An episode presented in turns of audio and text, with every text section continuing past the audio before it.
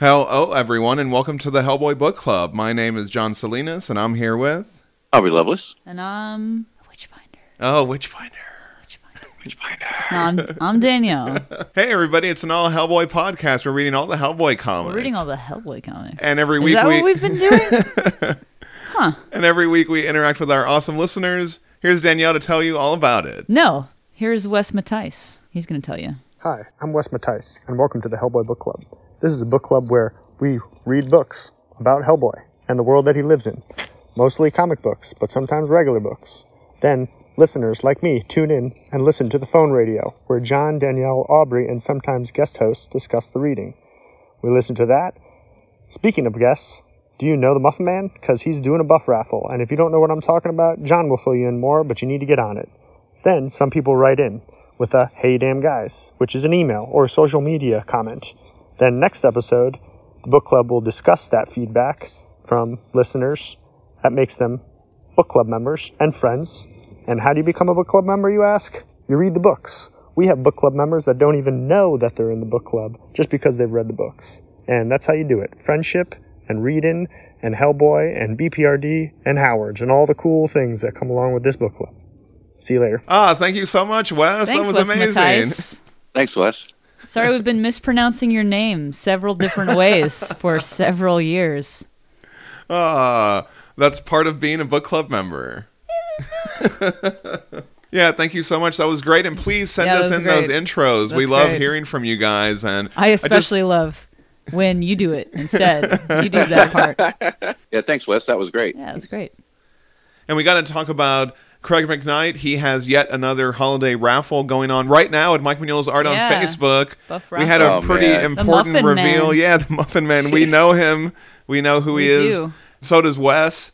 We had a pretty important reveal this week. Did you see this? Oh shit. Fuck, man. Yeah. So Can not fucking believe it? not only did Mike and Christine Mignola donate a huge pile of Yeah. prizes, including rare statues and all this kind of stuff, signed So books, so much stuff. but also now there is a Mignola sketch of mm-hmm. An Hellboy. original. Did you get a look at this thing? I sure did. Wow, that is Yeah. it's it, it's amazing. It's I- quite a piece. That's quite a piece. It, it really is to think that five dollars for a raffle ticket. You know what I mean? You could possibly own this. Yeah. Mignola art. Uh, it's a full standing Hellboy with all the arrows and everything and all the. God, it's so That's, incredible. that's quite a sketch. it's got the little yeah. crown on top. So very generous donation. Yeah, it's from amazing. Mike Mignola. Since uh, our last episode, Craig Rousseau has also been announced. He did a Young Hellboy commission. He's doing the Young Hellboy comic that was recently Yeah. announced. So that's really cool. Uh, that's another amazing original piece of art that you could get by participating in the raffle. So go check it out. It's going on until December 31st at midnight. This is something too that Mike Mignola um, has been doing these sketches for months now, and just cranking these amazing sketches out. They're all really cool, and he's been posting them online. He's putting them up for auction and donating absolutely all of the proceeds from all those sketches that those sketches are earning Right. for uh, as donations to uh, it's The a- World Kitchen? Yeah, it's a food kitchen, and um, obviously something very close to his heart, very incredible. But like these auctions are commanding thousands and thousands of dollars. Oh, yeah. I mean, Yeah. if, you know, if he were so inclined, he could just sell all these sketches and keep all the money, and this is a lot of money. And so he's just, you know what, I can do some good in the world. People love his art. People Yeah. are uh, they're going to pay money for it, and especially if it's going to a good cause. I think that's just amazing that he would spend his time and his energy on stuff that he is doing just for a good cause. Right, Like, yeah. you know, this is A lot of work. he's spending all A of lot time. of It's a lot of work. It's a lot of work, and it's Yeah. especially for an artist like him. I'm continuously impressed by that. But you know, it, it's so cool that he would just be like, "Yeah, Craig, here's a Sure, here's, yeah. a, here's a here's a sketch for the buff raffle," and you you get a look at it, and it's just an Incredible, incredible, yeah, yeah, so amazing. And remember, all the donations from the raffle will benefit the V Foundation for Cancer Research, Multiple Myeloma Research Foundation, Sarah's Fight for Hope for Pediatric Cancer, and the COPD Foundation. These are all worthy causes, some amazing prizes. All these amazing artists have contributed their labor for free, you know, and there are even more announcements coming. You Oh, know, wow. Craig is telling me about Yeah. this. And there are more artists that are jumping on board. So this is really incredible. It's a chance for the community to come together and do mm-hmm. something really special. So And they're all doing that just out of the kindness of their hearts. You know, Yeah. they're not. I always think that's very special. It's Right. astounding, really. all the tickets are five dollars each and they're unlimited you can check them out by going to mike Mignola's art the group on facebook you can check out the show notes i always put the link in the show notes it's also on our link tree i upgraded all of our link tree links to include all of our resources so you can check that out on our instagram and twitter page all right so now we're going to go on to our listener feedback You read a story, we talk about it. You hey damn guys us, and it's a book club. Get out, trades and floppy. we had a hey you damn guys from brendan carter Hey, Bernie Carter. Book club member. He said, I just caught up with the podcast and wanted to write in and say a few things. First off, thanks as always for putting out such an entertaining and informative show and smacking isn't you with joy every and week. You three really you. kick fucking ass. That's okay. what he says. All right, sure. Aw, thank you. If you say so. Secondly, I'm sure I'm not the only listener who has been waiting for the moment when Danielle and Aubrey finished Devil You Know Messiah number five, Were you waiting for that? And your reactions did not disappoint. I remember getting to that panel, jumping off the couch, and possibly screaming and scaring my dog. No. I'm looking forward to hearing your thoughts on all the huge moments to come. Lastly, I love the Hellboy Book Club casting corner. Okay. I have to Nice. throw in my choice for O'Donnell, Brad Dourif. Okay. who- Uh, He could know, I- capture that character perfectly. you know me. I don't know people was, or uh, names or faces, so I gotta Google this. One he time, was Worm Tongue. Oh. Yeah. Okay. Yeah. Who else did he play? Yeah, he would Aubrey. be great. He's, Oh, he's that's done some really great roles. That's a good one. Fuck. That's every, a good he's one. like every time he's like every time I see him, I'm like, hey, that's Worm Tongue. yeah. So But I you say know that so much I can't even remember what movies he's in. no, that's that's a good casting. He's a He'd really be good great one, too, He's a great actor. That would be good. That's a good. I like that. oh, I think he also popped up in a Star Trek episode recently. Oh, you know who else would be? oh, when I say recently, I mean in the '90s. you know who else would be good as the guy he played Eric Selvig in the. Uh, oh, okay. I, he's Oh, in so yeah. much stuff though. He's in a lot of stuff. I don't mean to just like. Skarsgård. Yes, Stellan Yeah. Skarsgård. I love it. He's he's, He's in not- so much stuff. He's not just that character. Right. Like obviously he's a lot of stuff. That was just like I that's the I figure if I said that Logical you would leap, know yes. you would know who I was talking about. I feel like he'd be a good O'Donnell. He kind of did that a little bit. Yeah. I don't want to typecast him though as the goofy professor who is a little bit off kilter. But yeah, no, that's a good one. I good. like it. Yeah, those are good. Thanks again for all you damn guys do. I attached a thing I drew after being inspired by the book club. Hope you dig it. And I'll post this on our social media. It's like it says friendship, but it's in the Hellboy logo font. Aw, cute. Oh, it's really cool. Yeah, I'll That's check that. sweet. I'll post it on our social media. Thank you so much, That's Brendan. so I appreciate that. We love that. That's great. We also had a Hey You Damn Guys from Wes Matthijs. Hey, it's Wes Matthijs.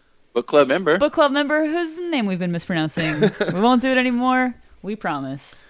things are getting real here in the book club.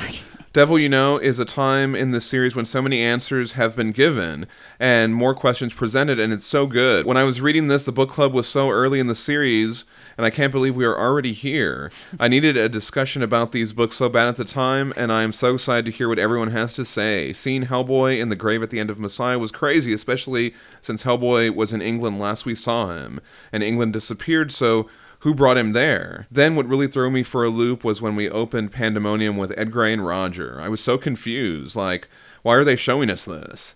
Then Hellboy staring at his reflections and Roger's porthole in his chest really made me struggle with the meaning of what was going on for what felt like forever. Is Hellboy there? Is this a shadow of himself? Like Danielle, can I trust this? Right, like you're losing your grip on reality Yeah. within this story. You're like, wait a minute. Ross put it so perfectly with Roger as being the vessel for Hellboy to come back. At this point, we have seen so much to have this make sense. We have seen demons come into earthly bodies from hell or the ethereal world and then enter the physical world, like when Vivara cuts the demon out of that dude in New York.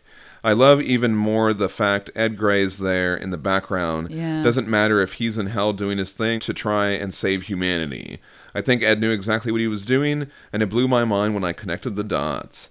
Lastly, the scene with Ashley Strode trying to exorcise the demon from the guy in the hospital is such a cool scene. We are really seeing all these worlds come together. For a while, it felt to me like Worlds Hellboy and the BPRD were starting to move away from each other, and it almost felt like different genres. Yeah. Worlds are colliding! Now with New York basically Which basically in a becoming way was was good though. Yeah. that was kind of cool to Yeah. have a different Yeah. little feel to it. But anyway, sorry, I didn't mean to. No, he said now with New York basically becoming the new pandemonium, Yeah. monsters from outer space, there's a sci-fi, horror, and adventure all living in one world seamlessly, and it's such good world building. Anyways, I'm super thankful for you guys in the book club. With where we are in this series, the state of actual our world today, and today being Thanksgiving, I had to write you guys and say thank you. Aw. Thank you for all the members, everyone involved, including the readers that don't even know they are in the club. Yeah, Talk to you soon, Wes. it's true. Yeah, that was great. You know, and I you. that was a good little wrap up there. I really like that. That Yeah. was um that's good. I like you said everything's coming together nicely. You mentioned there's a lot happening. There is a lot. There's a lot Yeah. happening and it's kind of frustrating uh, for me. Well, at first it was frustrating until I stopped and realized uh, because okay, so John has done a thing where he's like, "Don't read ahead," Yeah. and I am respecting this. I would like to just read all of it in one go, but I'm not. I'm reading just whatever we're doing for the thing that week, and so uh, I I stopped myself though because I was like, oh, so frustrating. There's just so much going on, and I just want to you know Yeah. read this.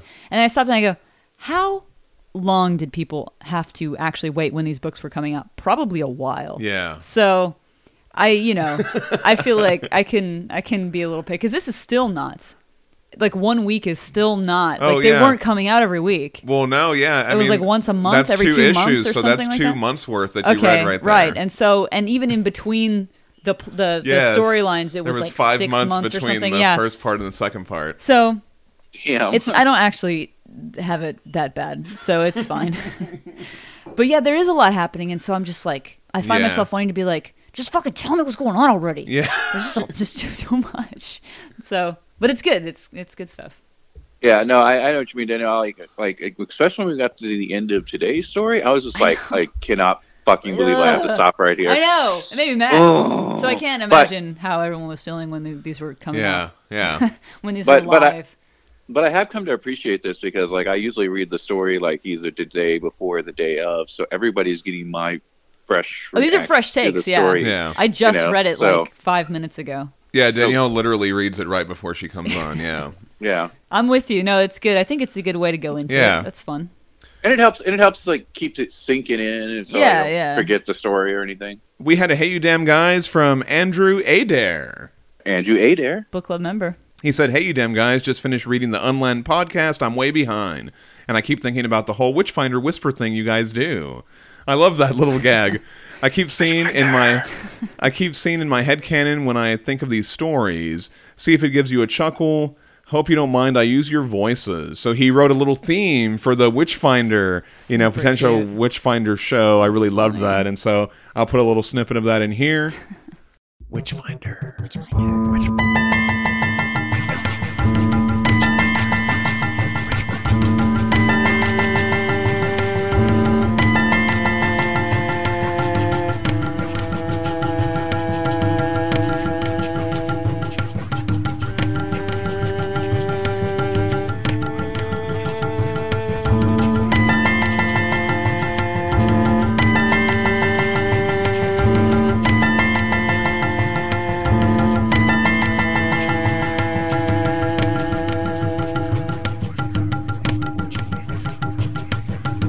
Oh man, I love that. That was so good. Super funny. That's cute. he put a little he put one of your quotes at the end you had some great quotes on that unland episode but um, i liked when you said when the little girl was like i want to see the bones but he he put a different one do you remember what it was aubrey now i don't remember what it was Oh, I cannot remember right now. It now. was I was doing the weird uh yeah, see? Like yeah the- something like Something that like it was really good i'll put that in here that's not my particular Hinkle Pink. but um yeah thank you so much thank you so much andrew for that piece of music that was so cool That was super cute. That was adorable. Thank you. He Thank you. also contributed to Casting Corner. He said, I like Jerome Flynn. That's the guy who played Bronn in Game of Thrones as Sir Edward. He hung out with Tyrion, then he ended up with then he ended up with Jaime. Oh yeah, yeah, yeah. Yeah, he's a good actor. That guy. So He's kind of funny, as too. Sir Edward. Huh. He Okay. dyes hair black. Yeah, Okay. I can okay. see it. Sure, sure. Yeah, that's cool. That's cool. He said, Love you guys and can't wait till there's another Witchfinder episode. Keep up the great work. Yeah, we'll be doing some Witchfinder again next year. We got remixed. I can't believe he remixed us. Yeah. into the Witchfinder song. That's Yeah, that was- super cute. I love it. Thanks, Thank you so That was much. great. Next time we have a Witchfinder episode, I'll be a sure to use delightful that. little treat. Thank you for that, Jerry Turnbull said, Jerry Turnbull. Book club member. That's right. We were talking about the collaboration between Max and Sebastian Fiumara. All right. The layout is by Max, pencils and inks by Sebastian. Cool. That's the collaboration. They work well together. That's good. And he talked about um, I don't know if you remember the issue one cover for Pandemonium. It had Liz, Hellboy, Abe, and Howard's all on the cover. Yeah. Yeah. And Liz is kind of in the corner. It's meant to be like she's taking a selfie. Oh, We didn't talk about that. That's a really cute detail. Yeah, and she's like getting everybody in the shot. I, uh, I saw Jerry's comment. I went back and looked at it. I was like, oh shit, it is. Yeah. I noticed ass. that. That's neat. Mark Tweedale said, Mark Tweedo. Book club co-host. That's right. He said, okay, so back in BPRD King of Fear, Liz had a vision of the future and Hellboy was there. At the time, readers got really excited about this because it meant Hellboy was coming back. But then, in Hellboy Storm and the Fury, he died. On the Hellboy CBR forums, there was a lot of discussion about this at the time. I remember a popular theory, someone pointed out that Johann was not in the vision of the future, so perhaps Hellboy was using Yo- Johann's ectoplasm. That was the theory, is that maybe that's how he comes back. But there was one person, uh, and I wish I could remember who it was, and I wish the CBR forums hadn't been erased later because I want to go back and read this exact comment. But this one person said that if Hellboy came back, he'd need a stronger vessel, that Hellboy was manifesting by using Roger's body. So, sometime around late 2011, at least one Hellboy fan had figured this out. Oh shit. Wow, yeah. Just out of curiosity, would the CBR forms be stored on the Internet archives? I don't know. I, I I know that they were all erased and started over, and people were Well- really pissed about it. Yeah. He also said, "I just want to point out that Liz no longer aging is a clue as to what she is. They've pointed this out a few times now because they want us to pay attention to this detail." And we talked about the language that Howard's and Maggie speak. I was calling it the Hyperborean language or the frog language. He said it's called Teshethuan. Okay. So there you go. That's what the language is called. We finally figured it out. All right. Well, we didn't figure it out. Oh yeah.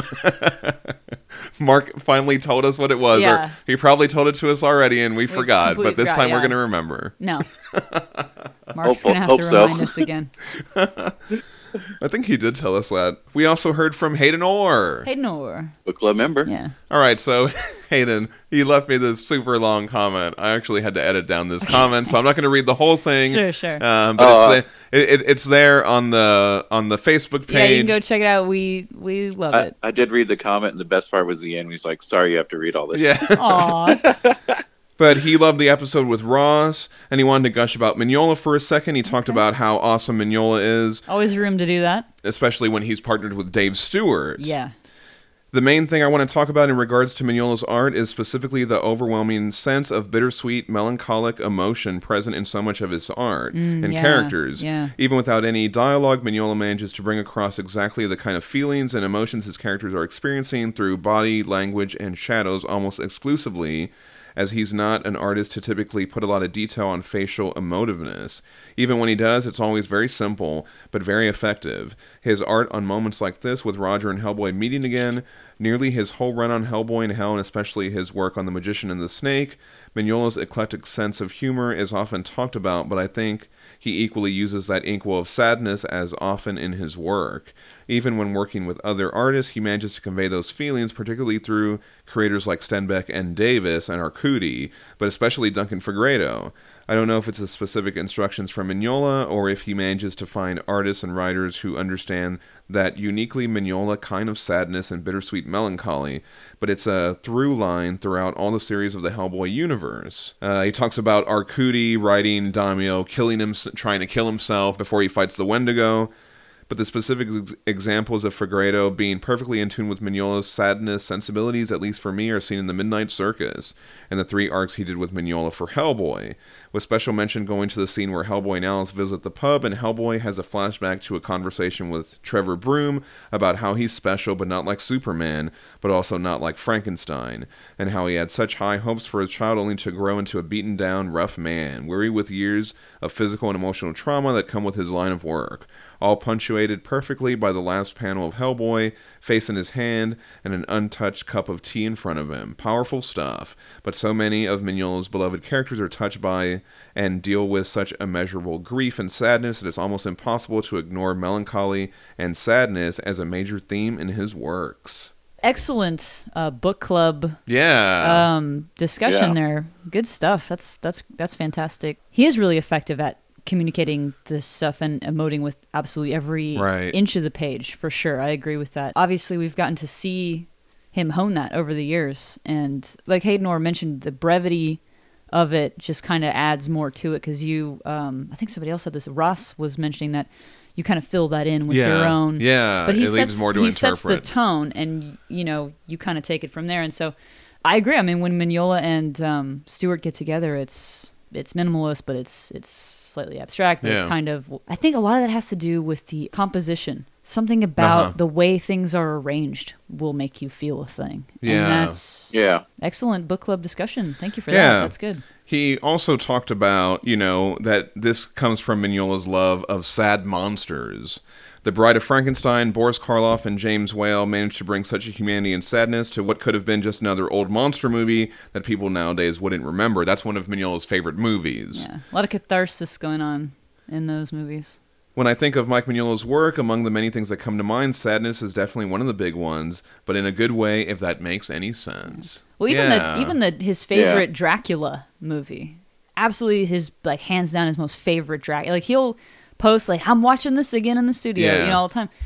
That character was kind of the first time that they were like, what if Dracula was kind of a sympathetic character Right, in yeah. a way? Like, what if we sort of what if he felt feelings and loved Yeah. the person and was you know what I mean? What if we kind of told the story from like you know, there's a there's something that's kind of sympathetic about this guy. What if he was sad, horny Gary Oldman? Yeah, exactly. exactly precisely that. Hey, you know, makes a good movie. It's true. You can kind of just take a look at his his um his interest in media and be like, "Oh, he does like the Right. sad sympathetic monster.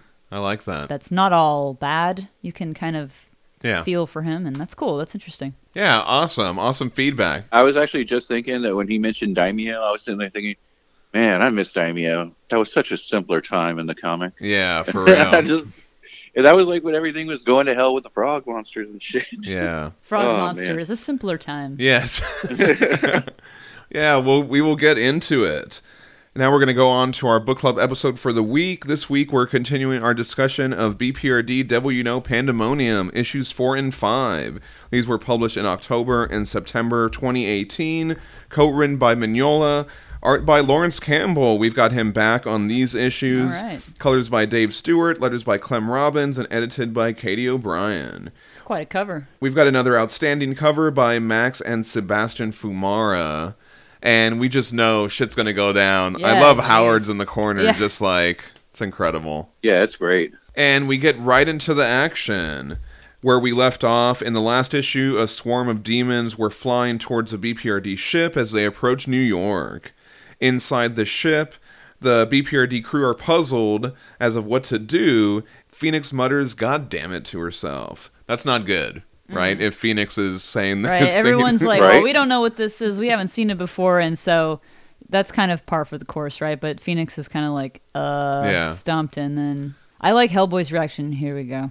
yeah. He's just tired, man. But Yeah. for for the readers, like we haven't seen Hellboy Right. in action. He's been back for a couple issues now, you know, or one issue and nothing really, you know, he didn't really do a whole lot and so like now we're going to get into an action thing. Yeah. Here we go. Here we I go. love this. That's where I was like, what's going to happen? This is so exciting. The helicarriers, got a few bugs on the windshield here. Yeah, it's firing its guns, and it looks like the demons are throwing themselves against the glass, sure which are. is really disturbing. Yes. yeah, over in the actual city, we see. I wanted to point out this detail: statues bleeding from the eyes. Yeah. starting to look Yeah. like real pandemonium. Starting to look like pandemonium over Yeah. here, for real. Over with Vivara and her crew, Balam still argues with her about Hellboy. Oh, am I saying that wrong? I said Balam. It's Balam. It it could be Balam. Bavara, overlooking her zombie undead army, says not to overestimate Hellboy. He denied his destiny. He's nothing. I don't know, because this is uh, this is actually really interesting. He killed Satan, and your arrogance led him here. So we're getting this like I I, I don't know. I still am on this thing of Vivara's got some hubris Right, happening, yeah. and it's going to end up being fucked up for Vivara. Well, she they do bring up that uh, Satan was sleeping when uh, he when he took him out. See, that's still that I, I agree Well, with I this mean- guy that it's air is pure arrogance. I agree with that guy. He's like, I'm warning you, you don't know what you're messing with, and she's like, Oh, it's fine. Yeah. He doesn't know what he's doing. The guy was asleep.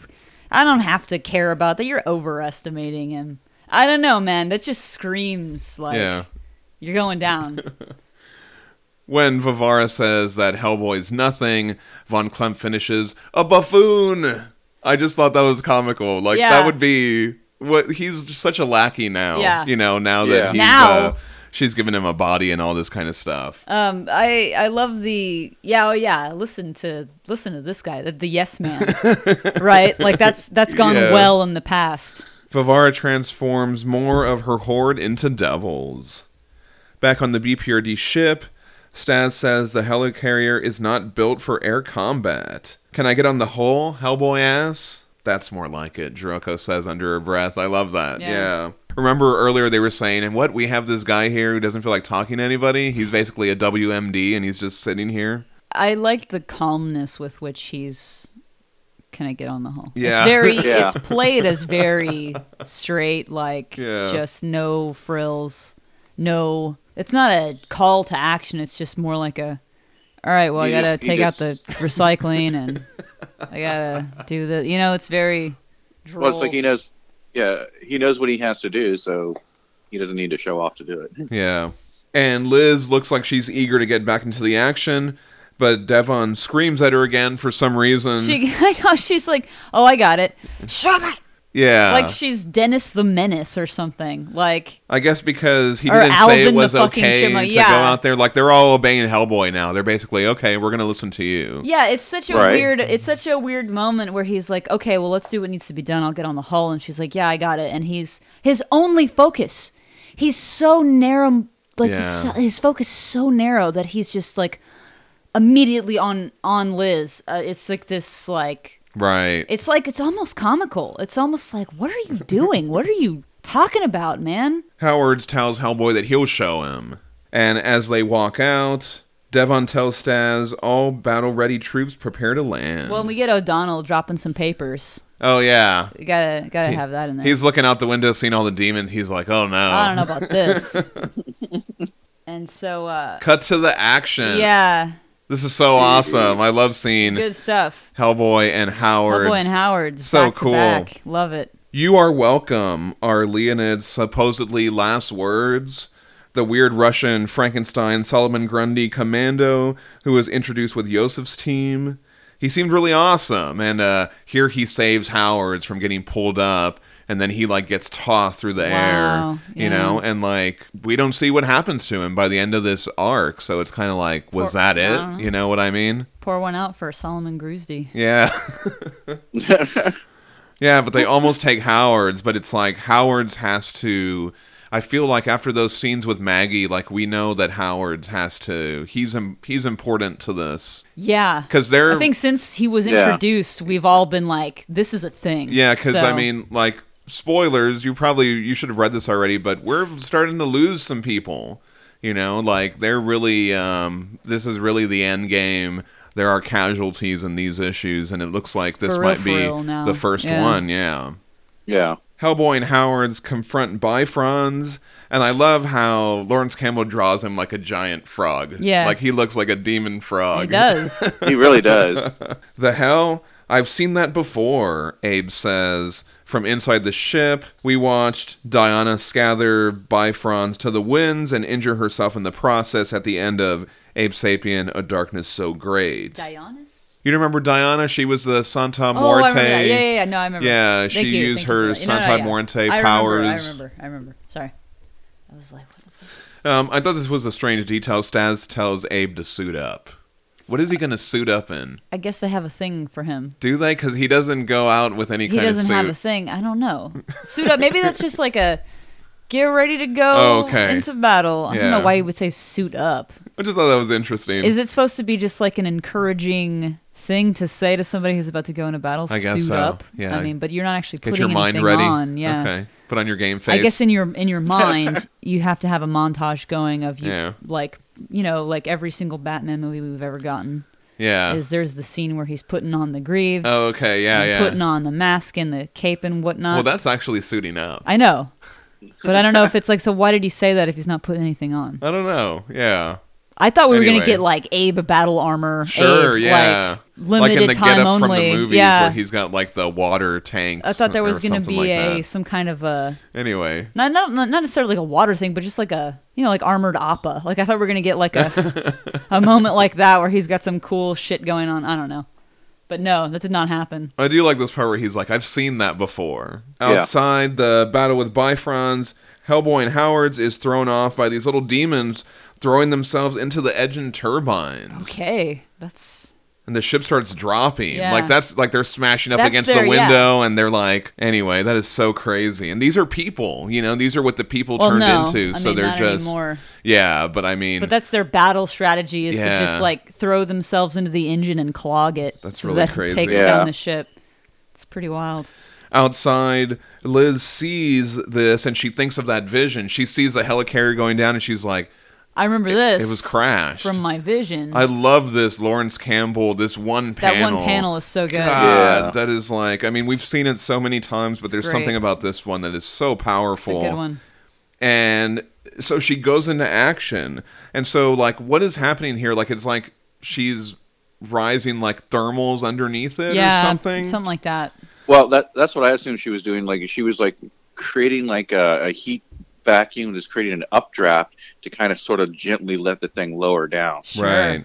like a thermal something or other. Yeah. Well, uh, well, I actually did look up. It made me think of birds, right? When they Rising when on the they thermals. rising on the thermals, exactly. Thermals are generated when the sun warms the Earth's surface, indirectly heating the air closest to the ground, causing it to rise. Soaring birds can use this rising air to gain elevation and remain aloft for extended periods without flapping their wings. Yeah, there's there are birds that will ride thermals for miles and miles. Yeah. and so Yeah. that's pretty cool. I was like equating it to something like um, like hot air balloons. So like Sure. you, know, you heat the air, Oh yeah, Yeah. yeah. and it's got that envelope that catches it. So yeah, but I mean that's just works on the same principle. It's Yeah. heated air to, to create lift, Yeah. and so I think she's using the heated air to create Slow enough the lift. fall, maybe. Yeah. Yeah, Yeah. create like a create a cushion Yeah, of air. a little cushion of air there. That is probably what's going on. And I, on the surface level, I was like, that's probably what's happening. But in the back of my mind, I couldn't help but think, what if she's like activating some kind of weird vril energy in the ship and is like, that's what she's doing? I don't know. Oh, There was part of okay. me that was like, what if it's like weird vril, s- like, Yeah. stuff happening? I don't know. Like when when Thor shocks the Iron Man armor and it gives it like it powers it up. Sure. You know what I Yeah. mean? Like she's powering up the ship through some sort of vril energy, Or 'Cause even just like an because we've invisible, seen like that a- it is like an energy Right. source. You know what I mean? even just like a some kind of so that she can keep it from dropping at quite as fast. Yeah, I don't know. So that's cool. It's probably the thing that we were talking about, but in the back of my mind, I could not get rid of this feeling that like, what if it's this weird magic Yeah, thing that she's doing? I I, don't like know, that. but either way, what she's doing is she's slowing the ship's descent. I like this weird frog guy. Yeah, he's like the hot winds of heaven. And then uh, she's like, "Hey, if you can land it in the water, but Sherman is right underneath us." Well, then she's gonna want to get out of the way. Mm-hmm. Yeah. So it's because we're landing in the water. It's a, it's going to be a crash landing. We cannot we cannot prevent this now. And then this is an absolutely spectacular fucking thing. How people can draw at this scale and have Oh, it yeah. look like what it's supposed to look like is very impressive. Yeah, we get a two-page spread. Laurence Campbell draws the ship crashing down, and I love like the action doesn't stop. No, it's Like yeah, it just keeps do not going. get a They do not get like even a Yeah. breath. You know, they come out of the water and Howard's is already chopping heads and everything. Liz is getting blasted by Bifrons in the air. Strode is like doing her, hey, give me give me strength, different gods. I love goddesses, this. give me some strength. I'm gonna have a flaming sword in my hand. Strode calls on Durga, lend strength to my arm and fill my hands with weapons so I may turn back evil upon my foes. I love that she says this every time. Just like Oda Yeah. Benga did in BPRD 1947, Strode calls on the Hindu warrior goddess Durga, Nice. meaning the inaccessible or the invincible. Durga is the most popular incarnation of Devi and one of the main forms of the goddess Shakti in the Hindu pantheon. Durga is known to fight demonic forces. Hell yeah, sounds good. Yeah, really cool. I love dope. that. Yeah. Yeah, and I love this whole reveal of her like, you know, over the panels, you know, she's saying it. And so I wanted to talk not about even scared. She's just going after it. Yeah. Okay, think about this. Has she ever pulled out the fire sword in real life? It's supposed to be like in the vision type of thing. But now because it's hell, can she pull it like have we seen her pull the fire sword out in the real world? I world? say it wasn't real world or real life. I would say that just other people could not perceive it the way that she Hmm. okay. can perceive Just like we saw Hellboy was part of he could see it, but other people couldn't. Yeah, and so But, this like, is becoming so everything we had just said the worlds are colliding. Yeah. But literally like Yeah. shit is actually crashing into each other. So like dimensions maybe are crashing into one another and are everything's becoming more I wonder what's going to happen with Howard's. I wonder if Right. that's going to be there's going to be a Gall Howard's moment. I wonder Right, if there's so. Ashley Strode's flaming sword being apparent to everyone here on the scene. Maybe that's a, like you said. I mean, this is hell now. yeah. Hell on earth, like literally, this is pandemonium now. even in the hospital scene it was only in the in the other realm and Yeah. in the hospital room they just saw her holding up the beads and being weird. yeah, but everyone now is she, she and she doesn't give a fuck. She's just like she's. I love that she doesn't take a second to go. but wait, blah blah blah. Like there's none of that. Yeah. it's just she just gets to work. It's fantastic and it keeps the action moving and it's really it's good stuff. And I wonder, it got me thinking when we got the whole and something's happening to England and then there's a world tree and Yeah. this is the world tree and this is the new thing. It's going up a level each time. Do you know what I'm saying? Like yeah. this is the tree now and this is the world tree. So that scoots up a level and then this is Earth and so this is whatever Midgard and now you scoot this up a level and now hell is up here because this hell is because dead. now the world tree and hell are on our plane But if you think about like if is that just perpetually forever going on Yeah. up into eternity? So like that's so I kind of I don't, I'm having a hard time describing that, but I feel like that is no, I kind get of what you're always that's so cool and it's just sort of always in flux and phasing in and out in this like in perpetuity in this pattern of Hmm. well the world tree goes over here so then earth follows and then hell follows and then now this is hell so then this is a new earth and this is a new world tree and a new heaven and all this shit Yeah, yeah. and i feel like that's just like perpetually continuously going and that's that kind of like when at that thing with the ending we got with the shapes and everything yeah that's what that was my first real inkling of like okay i think that that might be the thing oh okay I think that that might be where it goes. I don't know. It's, I'm having a hard time describing what I'm trying to say. i love it though But yeah, I feel like O'Donnell. I feel like I'm like, and then the shapes, and then the shapes, and it's just infinity hell. And you're like, what? What are you talking about? You need to go take a nap. I need a nap. I want to talk about this next page as Liz and Bifrons face off in the air. Fenix steps out of the ship and has a general bad feeling about this. The art on this page is incredible. Such a good bit of storytelling there with Fenix's eyes. And then she's looking at these skyscrapers that are all super detailed and totally wrecked. I mean, look at the lines Yeah. on these Yeah. buildings.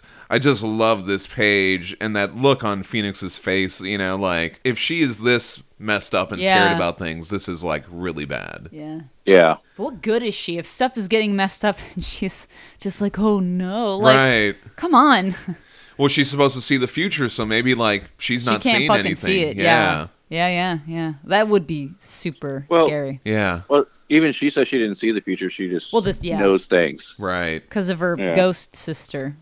it was just uh, Then back to the action. I love all this. Just so cool to see them all fighting together.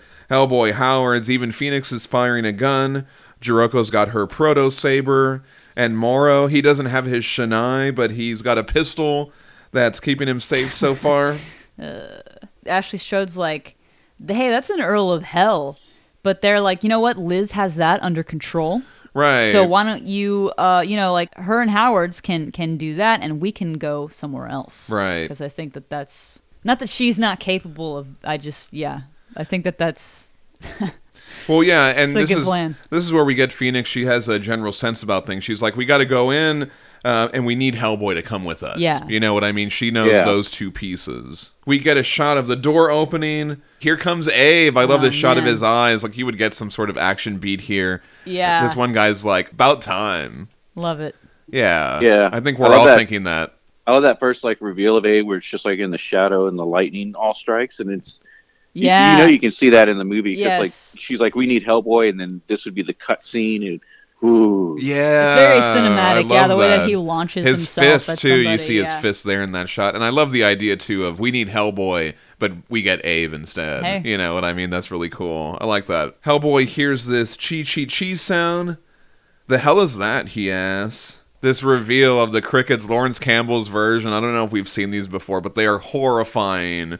Uh, this They are. version of these things. Don't like that. they're fucking terrible What's his name is like Howard, just defend the ship, and I'm like, why? It's just a hunk of crashed up. metal. right? Yeah. Why are you wasting Howard's defending a hunk of crashed up metal? You're bad at your job. Okay, yeah, because he says the rest of them are going into the city, and so Howard stays back with Nichols to hold back the ship. But I got to talk about this shot here. I fucking love this. You got Abe, Morrow, Fenix, Devon, Hellboy, Giarocco, Nichols, and Strode, and then Howard jumps over them. you see how they're Yeah. lined up, Yeah. and then Howard's so ah, I could just see that so cinematically. It's good stuff. And Howard's jumping over. God. Then we got Liz. Uh, Then you would pan upwards and see over- Liz yeah. fighting Bifrons in the good. air. That'd so cool. So cool. I just love this page.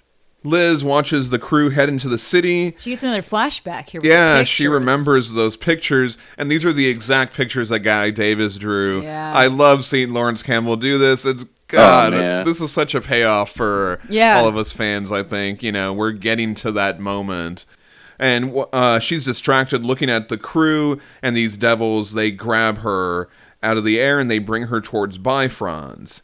How can a mortal form contain such fire? He asks. And then on this next page, he's completely engulfed and blown back by the fireball.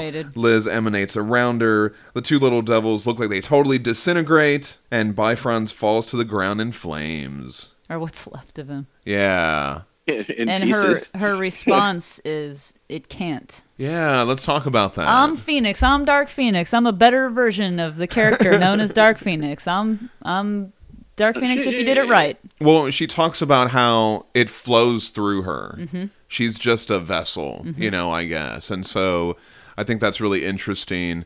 I think Mark uh, kind of he explained they're showing us more and more of what Liz really is. It's a good moment. That's a good story beat. I I really love like that. that. a lot. Yeah. what real Liz really is is she one of the fire people that brought down the fire from um, the very you know the people from the very beginning of time One of the watchers. Watchers. Is that your Yeah. is that your Yes. uh so that's, that's, my final answer that kind of Yes. goes along with what you were saying about the Phoenix, right? Or I well, don't know, here's the thing: like that? is the Watchers weren't supposed to take the fire. Right. They did it because they were like, "Fuck it, we're just gonna go ahead and take this." they were impatient. Yeah, and Yeah. Liz is kind of cursed to embody this and almost atone for this in a Hmm. way. And it's kind of maybe not that extreme, but like she just got finished explaining she's not supposed to be Right, like this. yeah. She is.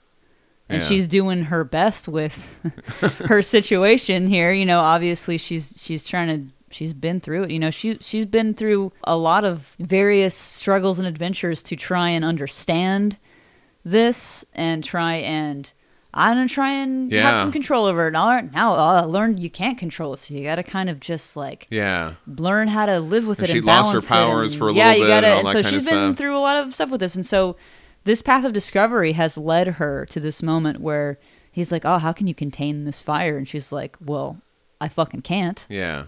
And I that's I think that says so much about what all these questions we've been asking, and it really kind of it, Yeah. you know it it indicates that she's not really in control, and she no longer wants to be in control, and no longer is trying to be in control. She just is Right. now. That, that doesn't really answer any question of like is she connected to the watchers That's what I'm saying. Is Uh, that? I, I sorry, I, I, but, I uh, went on a tangent. I think like the Vril is definitely that connection, but I feel like because you know we know that Abe is a reincarnated shaman mixed with a fish creature Sure. slash 18th Yeah. century Victorian guy, and Yeah. Hellboy is the bearer of the right hand of doom.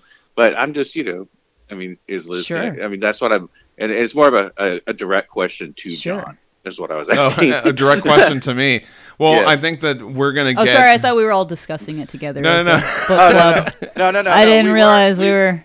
No, no, no. We were, but now I'm directly asking John. I think that what I'll say at this time is there will be more that will we will see regarding that that theory. Um, So is she like a like a genetic descendant? Perhaps is that what you're thinking? I was thinking more like a reincarnation. yeah, okay. we're gonna find out if that's the case or not. I'm excited to find out. I'll say that. because that's that's Yeah. that's also very compelling. That's a really cool Because- idea. Yeah. Because it, it could be like a, a reincarnation through a genetic descendant. hmm. Okay. Okay. Yeah. Remember, Mark Tweedo also talked about like both sides have been looking for a girl. You know, what I mean, the Black Flame. They're always that's what Kamala was. You know, they're trying to get some. They're trying to get a girl that can do the Shakti, and so maybe there would be something like that for the Vril side, right? We've talked about that too. Yeah. Well, we ta- yeah we talked Okay, about like the yeah. light and dark versions of shit, yeah. and uh, we were we were I mean we were talking about um hey remember Liz has reacted literally every single time Hecate is mentioned or even like anytime there's any kind of Hmm. towards that subject. Oh, in this story, Yeah. yeah, yeah. So like anytime Hellboy's like, yeah, whatever. Liz has had a very extreme reaction. Okay, so let's talk about this. Do you remember? Uh, sorry, we're getting a little tangent here, but I, th- I love where this conversation's It's a going. book club. Um, remember at the end of King of Fear, Liz had a vision, and then it cut to two pages of Mignola art. And it was Hellboy sitting on top of a thing. Hecate was behind him. It Mm. Was all watercolored beautifully Yeah. by Mignola and Yeah, I Dave Stewart. Remember that. And Yeah. then uh, and then Hellboy said, "Do it, Liz." And then that's when she set all the fire, Yeah. and that that was the end of King of Fear. All the monsters started coming up out of the ground, and all that kind of stuff. You it can set cut off this all out that. if it's an actual spoiler. Yeah. She's gonna have to kill him. She's the only one who can. Okay, that's your theory. Maybe it is. I like your theories because we're getting close to the end. So I like hearing, you know, I, we don't have to cut it out. I like hearing what your theories are going to be. I'm not going to say yes or no because I think we're going to, you're going to Okay. see what's going to happen Sure. and we're all going to Is she experience the it together. Hmm. anti-Hecate or is she Hecate? Maybe Hecate takes over Liz, and he has to fight Liz. I I, don't love know. these theories. I don't Well, know. okay, it could so- be any of that. I don't know. Okay, so I just had another thought. I mean, Hellboy gets summoned to Earth in 44, and then Abe, all of us, you know, gets awakened in the whatever time, in 1980s or something like that, and they're all kind of joining together. And they're both kind of keys to the next world, you know, one ending, one beginning. Yeah. And now Liz is, and Liz is there too with them basically the whole time. Ah. So some weird fate has brought the three of them together. There's, there's like they're supposed to be like Strange attractors. strange at this time. And Hmm. so, fuck, man. Is she the new watcher that has the vril? That's like, hey, I'm gonna do the thing. I'm gonna make the Ogdru. Yeah. Hint, Yeah. hedge- I'm excited. jihads. I'm excited to be able so to talk she's about either going to end up being a vessel for evil or she's going to be the anti evil thing Okay. or one of the other things we I'll just said. tell you. I'll just tell you when you get there, you're going to want to go back and read a bunch of stuff. oh that we sure already sure covered, i believe so. it i believe it i like though i like aubrey uh i like all of your uh thoughts and questions you're Yes. very Oh, yeah, no, yeah that's as very interesting Yeah. stuff that you're coming up with there that's all very I like keep, how keep, you all keep are it up thinking. because you're making me think about this oh, yeah Well, no, that's same, good Same here, because like you know, you you said that, and I was like, what about this? yeah, Ugh, it's good. damn. I know. So that's good. That's why it's a book club. I like I like that. I keep it coming, yeah. Aubrey. I like that. I like the questions that you come up with because that makes me think about this in a different Yes. way. I love it. Yeah. Over at Grand Central Station, Varvara, along with Von Klempt and Balam, watch the events unfold on a mirror that this little devil guy is holding up. we saw the Marquis do a similar thing in Yeah. Frankenstein Underground. Mirrors are a whole thing. She assures Balam that he will fight Hellboy, but she needs one of these guys. The wink link in their chain, she says, and she's looking at Abe, Giarocco, and Devon. Yeah, that is the one, the weak link in their chain, and like, so it's going to be one of these. Right, and so if this is coming out issue by issue, I mean, obviously you and Aubrey already know what they're going to get at, but we got Giarocco who's been dreaming of Varvara Yeah. this whole time. You know, we've got Devon who is kind of like he's kind of the unlikable character, Yeah. and then we've got Abe in there too, who's got a bunch of weird stuff going on where we think that he might be one of the frog monsters or We don't know what's Yeah. happening with Yeah. him. Yeah. So Oh. yeah, what what were you thinking? Uh, is, can you think before you read the, the next issue what you were thinking when you saw that? Okay, when I saw this, I was like, Devon's the weak link because he doesn't trust the team members he's with, and so he, his untrustingness is going to be the downfall of the team. That's where I thought. He's also losing his fucking grip, man. Yeah. Like he well, there's that. There's that too. But I mean, I'm just saying, like, Yeah. even before that, I mean, it's just the fact that he doesn't trust his people. The Yeah. people don't trust him. Yeah. He's he's the weakest link. For sure, absolutely. He you- is. Did you think the same thing? I I I gotta admit, like that's that is what I thought, just because like Wow. his behavior is so. Why why are you the leader? Like you're bad at it. What do Yeah. you what just like let up there you have so many natural leaders. You've got several. You've got at least 4 Yeah. or 5. and so why why if you've got like 4 or 5 people who are natural leaders Right. there in the team, why the fuck would anyone Yeah. think that you're the well, leader? Well, that's why they all listen to Hellboy it when he's like, make "Let's go out on the hall." sense. Yeah, and so that's that. That was one of the things where like, and he's been so focused on his Yeah. hatred for Liz. And Abe, yeah, he's got these a weird, weird thing blinders, like this weird tunnel vision of like he just snaps like a insecure. Well, he like hates them because he is afraid of them. Yeah, and so it's one of those things where like he's all business. He's like, yeah, I'll make sure you get the convoy to the thing. And then as soon as Liz is like, yeah, I'm gonna go check this out, he's like, what the fuck? Ah!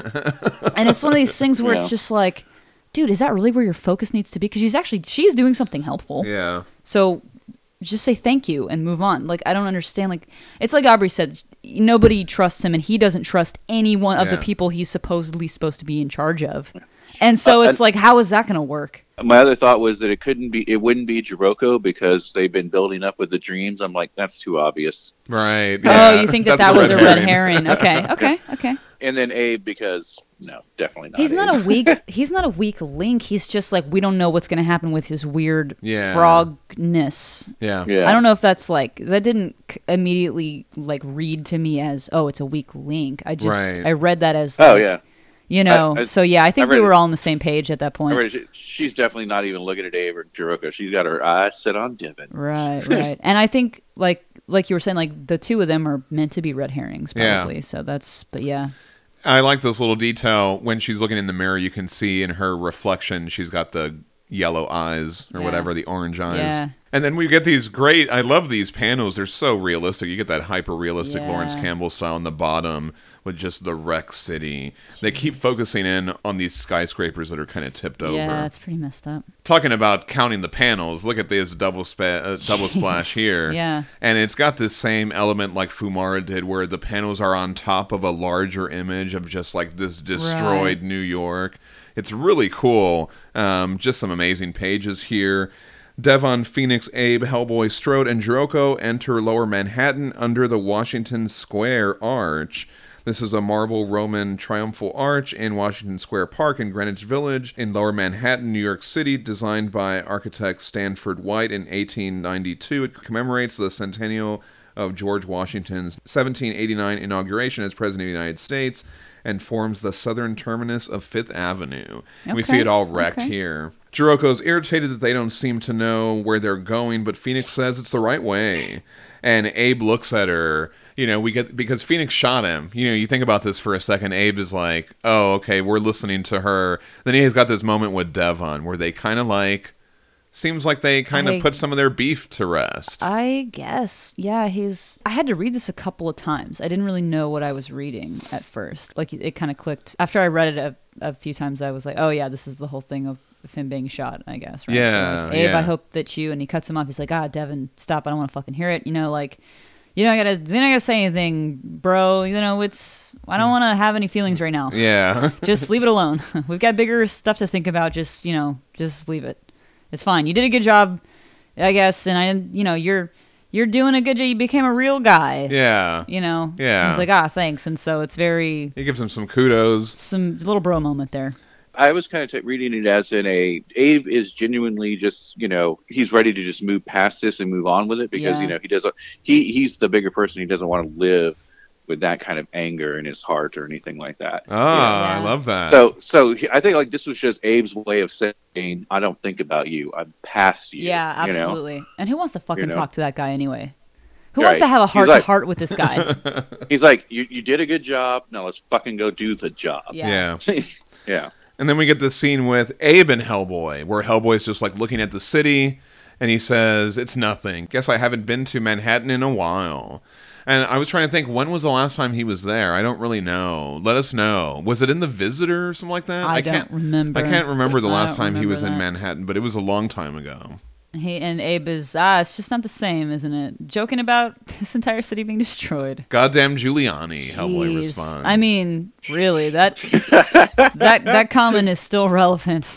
I was reading this yesterday, and I got to that part, and I text, I uh, screenshot it, sent it to John, and said, "This is relevant to today." It Yeah. still is, yeah. It still is. yeah, you can. Uh, I'm sure you, I don't need to give the trivia on that guy. Every, gonna- everybody knows who he is. No, it's not worth the googs, and it's, we would tell you. It's not worth the rent in your mind. Just don't.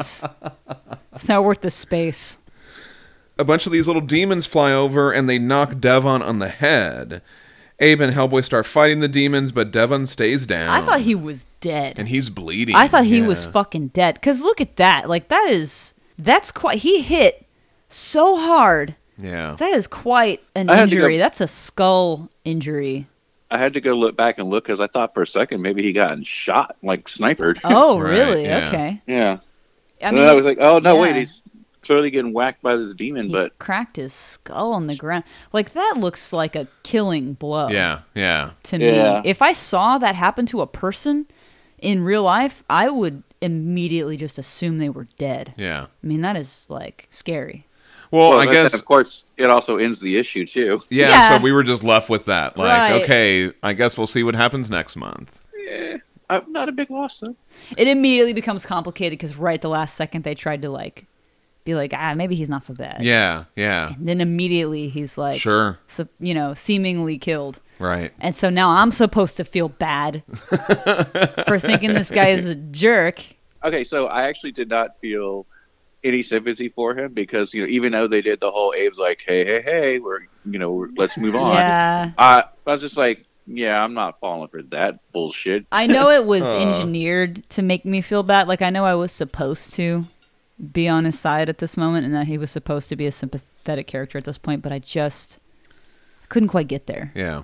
No, you you need more than a couple panels. I need more to than redeem. a couple of panels. Yeah. Yeah, I need a few a few maybe trades And worth that of him. didn't feel the- like his arc either.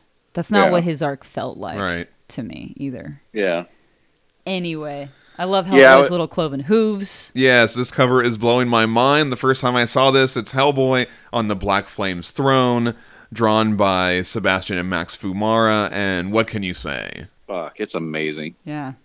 Opening this issue, the Hellboy and Abe fight continues. They're fighting those demons, and we get Right Hand of Doom Boom number 42. Hey. All right, in the current All right. continuity, we've got one. How about it? Abe's like cracking necks over here. Yeah. And we see Strode is getting into the action too, but then she gets scratched all across the face. Jeez. That's pretty grisly. Yeah. So yeah, let's talk about this scene with Devon. What did you guys think about this? about him waking up and Varvara's there and they put it they cut him open with the knife that killed Satan and she stuffs a demon inside him. Yeah. Yeah, that's bad news. Yeah, so you said that he looked dead. I wonder if he did He die. absolutely died. And then he's he's with yes. them. That gives She's that gives Varvara powers. access. Yeah. I was I was getting the impression that maybe the the demon grabbed his soul out. Oh, right, because the demon knocked him on the back of the head. Uh-huh. Maybe Yeah. that that had something to do with it. I like that too. Yeah. She mentions his wrath. Yes, I am simple object of your anger. It's understandable your anger, Andrew. And he's like, I'm not. Like he's about to. Say, I think he's about to say, I'm not angry. Yeah, he's trying to deny it. She's like, I went through an ordeal once, and it left me. And so this word, she says, impressible.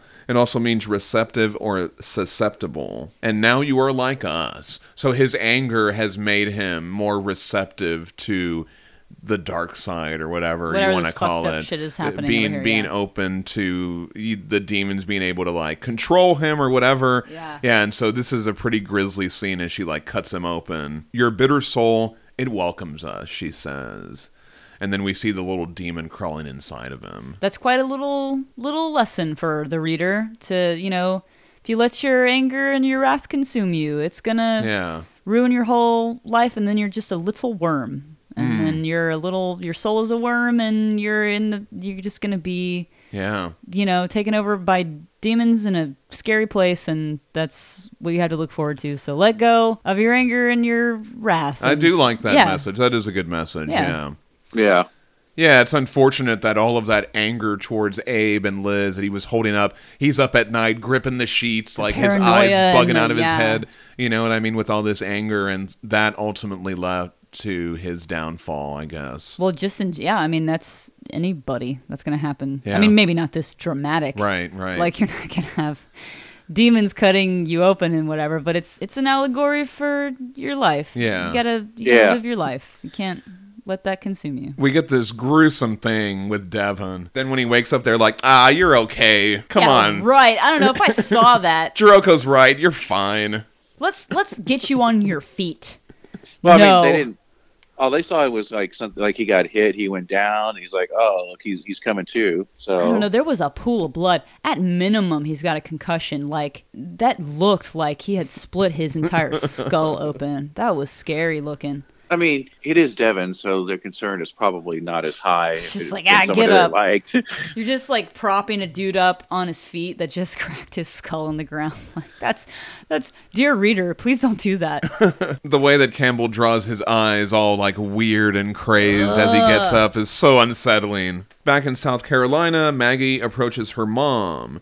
You hear something? The mom asks. And Maggie just like touches her chin. It's cutting back and forth a lot. A lot is happening. Yeah, here, there's a lot right? of Yeah. stuff coming together here. They do a good job of like keeping the narrative clear Yeah. Um, there were some parts where I had to go back and reread some stuff and think about it and be like, wait, that's confusing. What you lost me. Hold on a sec.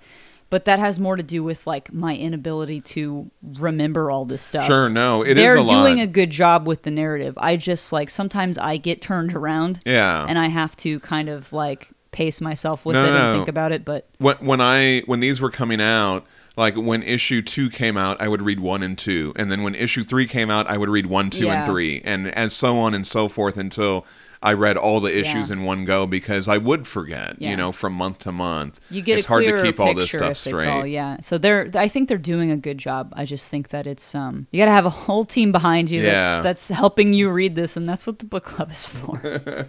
Yeah. Back in Lower Manhattan, Howards, along with Morrow and Nichols, defend the ship against the crickets. And I thought this was kind of a weird moment because Howard's like leaps in there and they can't really see him. He's just like slashing away. And Morrow is like, Where are you, Howards? And then Nichols is like, Man up. There's a spectacular image of Howard's like slicing through all the crickets on the bottom. He's got like some guts of one in his hand or something like that. yeah, that's grisly. But Nichols Yeah. is like, uh, Nichols is like, man up, Morrow, and then immediately Morrow gets slashed in the face, and he's like, whoa, back off. Oh. Didn't you just tell him to man up? Like, Wasn't, wait, maybe I think is the back off like directed at the monsters? I don't know, but I just thought it was a little bit yeah. Maybe chill the fuck out. maybe a little Yeah. bit.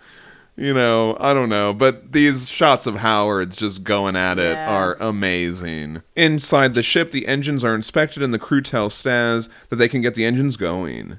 As the agents shoot down devils, Liz flies in, checking to see if anyone saw the body of that flying frog she took out. No frogs here, one of them says. So think about this. Yeah. Just like you said earlier, what a swell time that was when it was just frogs. You know what I Yeah. mean? Like I thought that Right. comment was kind of saying that. Like, Yeah.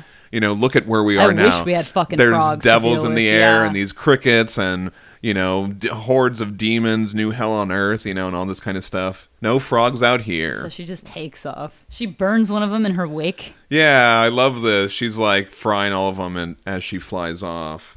Howards comes back to the ship after clearing out most of the crickets, but they don't know if Nichols returned. And it looks like Liz heads out into the city after the crew. Again, these great shots where Campbell like pulls way back. Yeah. You know, we see the team approaching the totally destroyed city. Giarocco's like, I'm still annoyed that we don't know where we're going. And, you know, Fenix is like, well, uh, we're still going north. And what's his face is like, oh, chill the fuck out. Yeah. And then so this statue, though.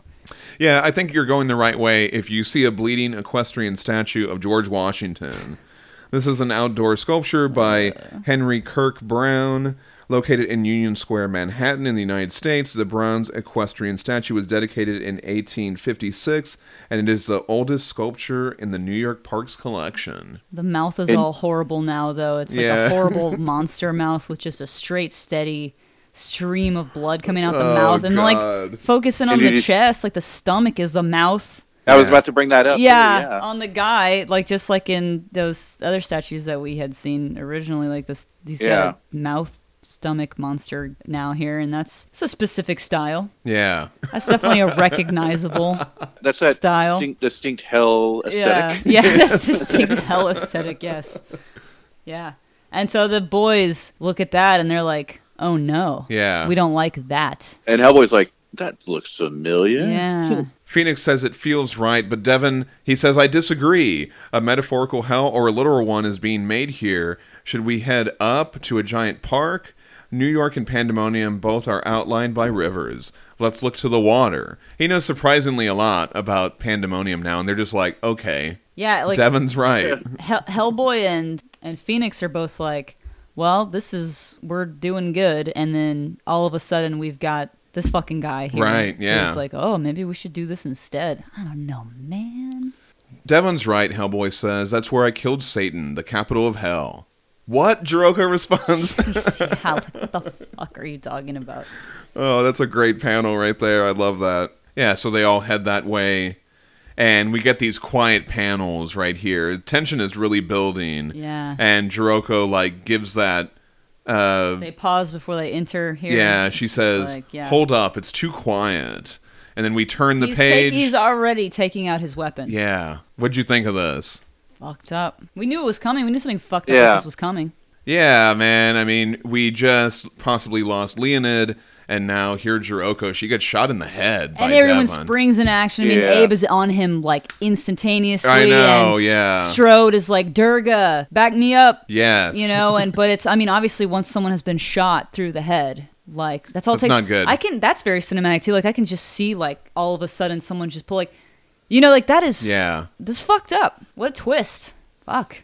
Devon starts laughing because behind Abe, Balam pops out. Yeah. And he smacks Abe to the side. Strode goes after Devon, but then like he blocks it. Now he's got like devil powers or something like that. Well, Devon I like- full on dark side over here at this point. I like I like when Abe where Devon actually says Abe sleeping, you were already on thin ice. It's like like he's still trying to be the director. Yes, you're like, yeah, that is just that's wild. And- Strode is not hesitating. She's she's chopping heads. She's going right for it. Yeah. And we get another right hand of Doom Boom number 43, Hellboy versus Balam. This is an incredible shot Yeah. by Laurence Campbell. And he gives it that realistic feel, too, which is, I just love this take on it. I like that we don't see the boom. We see the gearing up Yes. for the boom, and then we hear it. So it's like that happened off camera. Yeah, yeah. That's neat. I love that. And she's trying to wake up Carla, who Fenix has been shot over, in the head. right. And then what? She's going for a gun, which historically I have not liked that. Yeah, right. So Historically, she doesn't have a good still. track record with a gun, so she picks up Giarocco's gun after finding her unresponsive. Facing off against Strode, Devon, he. Well, quote unquote, Devon. right, it's exactly. not. She says, Oh my god. You usually call that name with more confidence, he says. And then he like cuts himself open. Yeah. And like the devil pops out and he says, Little Try devil. again, Ashley Strode. This kind of reminded me of Wolves of St. August, too, where he says, Sure, The wolf is in me. He cuts himself open like that. Well, it's like, and it's like the demon jumps out of Devon and he just falls to the ground dead. Yeah, Yeah. he was like a little Goodbye, puppet. Devon. Yeah, Yeah. Okay, look, you know, we rag on Devon because he's a dumbass and he's an idiot and all that, but you know, I really wouldn't wish this on no, uh, no. on anybody. But he did kind of bring it on himself. Yeah. Yeah, it's weird know? times. Like I don't think anyone deserves to die just for being a jerk, but it's just weird times. It's a weird Yeah. Mhm. story with weird stuff going on and that's just bound to happen to at least a few Yeah. people. At least Yeah. a couple people are going to get the demon puppeteer treatment. So it was going to be him. He's the weak link, right? Exactly. We see Balam crash Hellboy into a wall. Cloven feetsies. Varvara approaches. I told you, Lord Balaam, she says, that creature poses little danger. And he even talks about how Fenix has the gun. The adult soothsayer chooses now to bear arms, he asks. Trying to asks. shoot a demon with a gun. And Abe jumps in. He, so here he saves Fenix. Yeah, She shot him, and he is jumping in to defend her. yeah. Yeah. And that's something that we've seen these two threads. We've seen Devon, who's made mistakes, and we've seen Fenix, who has made mistakes. Oh, yeah, And yeah. Devon is trying to act like everything's cool, man, without ever having to whatever. And Fenix has done has tried her best to make up for that Right, since then. yeah. I feel like, and so Yeah. while I never quite totally trusted her, I also could see that she was really s- struggling and suffering, doing Right. her best and trying to make up for it and all this stuff. And so it's one of those things where that connection, that brief connection between that Devon was trying to create between Yeah, him, yeah. he, him and Fenix was like this tenuous, like, oh, which way is it going to go, kind of a Right, right. And so Yeah. now the resolution to obviously to that was here's what happens when you don't resolve the issues within yourself, and here's what happens when you do your best. Right, right. People are going to see that in you. Trying to give her the They're hoodie gonna- back they're was gonna- like yeah. the join me Hey, yeah. moment, you know? Yeah. It was like, remember. Yeah, let's- remember we let's had so many this. memories yeah, together. Yeah. And so It's like- here, yeah, I was like, it's like, you remember that one time, the only time. yeah. and so here, obviously, her redemption arc, it's come to this uh, moment where if we see Abe defending the life of the person who tried to kill him, Right. he recognizes that she understands that she made a mistake, that she's sorry, Right, right. that she's tried her best. And so uh, here I think we're seeing like Abe kind of almost pushed away or rejected that interaction between him and Devon. It, like, ah, we don't need to talk about that. And because I feel like that whole, it's not really what you say, it's more like what you do. And he's watching what Fenix is doing. Hmm. What Devon does really matters. And obviously what he did was not the right fucking thing to do. And Right. here we have a different, a different way that that could go. Yeah, I like that. Which is Fenix like she was a kid. She was a young, scared little kid. Yeah. How are we going to hold that against her, right? And so I've kind of come around to that story arc too I like of like it. seeing the you know, I was kind of on the fence like I don't know if I should trust her. I'm kind of coming around, but I don't know what's going to happen. So I I really like that they kept me on my toes that way and Yeah. seeing the resolution to both of those arcs in the same moment of Abe has made has made this choice to lose his life defending her Yeah. and just jumping into battle with a horrific demon monster just because she was trying anything she could and he trusts her now she's got a gun in her hand yeah. and he's leaping in between Sure, her and a yeah, monster yeah, that's crazy. Yeah. so that's that that resolution is very satisfying. That's really cool, and that's really I I like when a story can keep me on my toes. I like when a story can keep me guessing, and I like that I am so invested in these characters that I don't know what's going to happen Yeah. and what they're what it's going to. And I think that that's that's a really good storytelling. That's really interesting, and so that's um that's a really cool moment. But like everyone's jumping in here, and Hellboy's like, yeah. I better I better get in on this, right? Abe isn't the only one to jump in on Balam. We get right hand of Doom Boom number 44. So many Doom Booms in this issue. yeah. right? Strode spots Varvara. She's like, that's her. That's not really a little girl. immediately that's not a little girl she's a monster and Yeah. so like uh, Fenix is like oh hey you uh you're pretty good at this Yeah. okay like she brandishes her flame sword and she calls out. In the middle of all this, we see Abe get shot by Von Klempt, too. That's a very realistic looking panel. Yeah. Um, the way that Von Klempt Oh, is posed yeah. with the gun and all that kind of stuff. Hellboy sees it, too.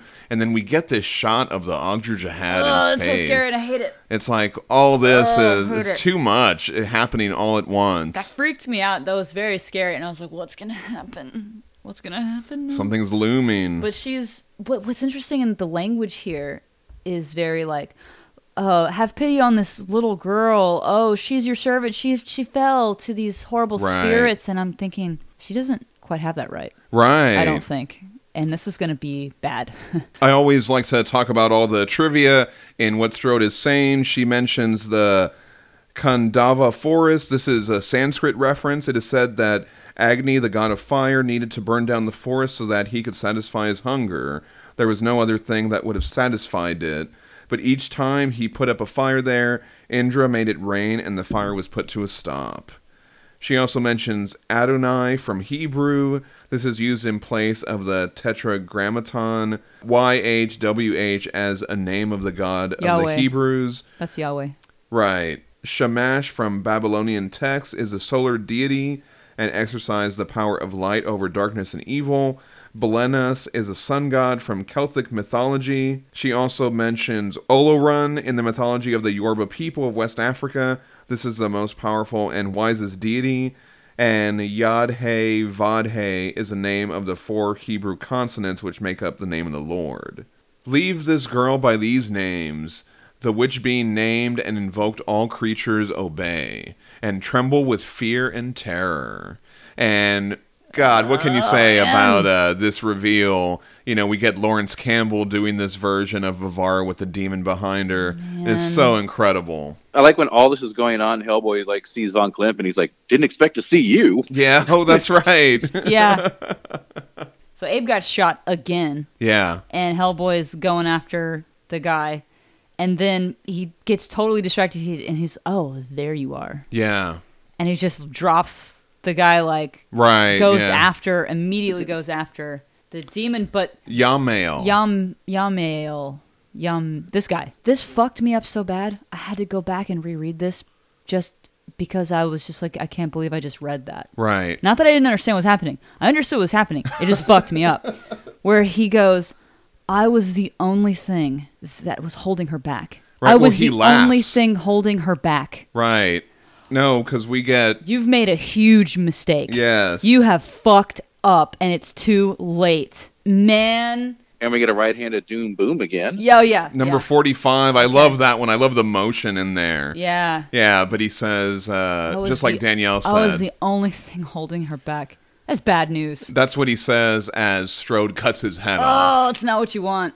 I mean, I was I was operating under the assumption that that was Varvara's true form, and when it when he said that, I was just like, "What the fuck is going on?" Yeah. Right, because Strode was like, there's a demon in that little girl, and if you can take me to it, I can kill it. And so she totally did. She totally did what she said she was going to do. But the demon was like, You fucked up. yeah. I was holding her back this whole time. Yeah, and so Varvara picks up the knife and she like stutters as she starts talking. It's a little act, it's a Yeah. little play. She's playing with her food. she winks over at Von Klempt. Yeah. Oh, oh, thank you. Oh, for helping me. It's just a little God, she's just she's just playing with her food here. She says, You have cleared the path. And at that moment, Strode, she cuts the knife that killed Satan. She goes to strike Varvara for my father. And with a wave of her hand, Varvara totally disintegrates Strode. I mean, come on, Laurence Campbell, you had to put her bangs in there. Like, I mean, that is gruesome. That's- like, I love this Yeah. This character. is yeah. And that was This is- such a horrible Oh. end for it. Shades of T2 Judgment Day here. Oh my This is God. like Also, notice in that panel, the green starts coming back in. Oh, good job, Aubrey. Yeah. So you've cleared the path for my father and just like effortlessly yeah. blows her away with this like nuclear blast and yeah, the bangs are a bit much. Come on. I was like, they have to let us know that she is absolutely, totally dead. yeah, and so um that's a this is a fucked up couple of pages. Yeah, and we get, um, I like this little inset of the red, the mala beads, you know, just all in Oh, red. yeah, That's that a very Mignola shot. panel. Absolutely You know what I mean? Like when it says walk, when someone gets their head cut off or something like that. But Aubrey, that was an just an absolute phenomenal observation. What a great observation that the green comes back there. That is a great catch. That's fantastic. Yeah. Immediately the green comes back. and she waves Hellboy away also with Just- a wave of her hand. Completely effortless. Then you know, child, I wonder if you knew all along, a voice says. It's got a green word bubble there. But could you understand were it not for what I did? You would never have become what you are. I made you strong. Abe yells, No! For this. Ah, jeez. Son of a bitch. Come on. Son of a bitch, Hellboy says. Come on.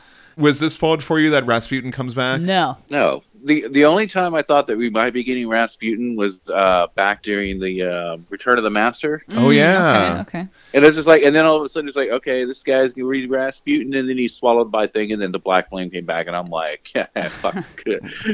I was not expecting this. I was I was not expecting. I mean, is Varvara Rasputin's daughter? Is that what we're I saying don't here? know. Uh, maybe father is like a just kind of like a colloquialism, Right, For so her. Like we're she's getting kind of some- using it as a. Uh, We're getting some new information here that we don't really know Yeah. what is. We don't know about any of that. Yeah. I mean, that hasn't been Yeah. revealed in the backstory I as of yet. So it's kind of like, what the shit? Yeah. I, didn't, I don't know if she's calling him that because it's just like a uh, just like a turn of phrase, maybe, or if that's like actually literally Right. her father. But I was expecting Hecate Oh, the whole time.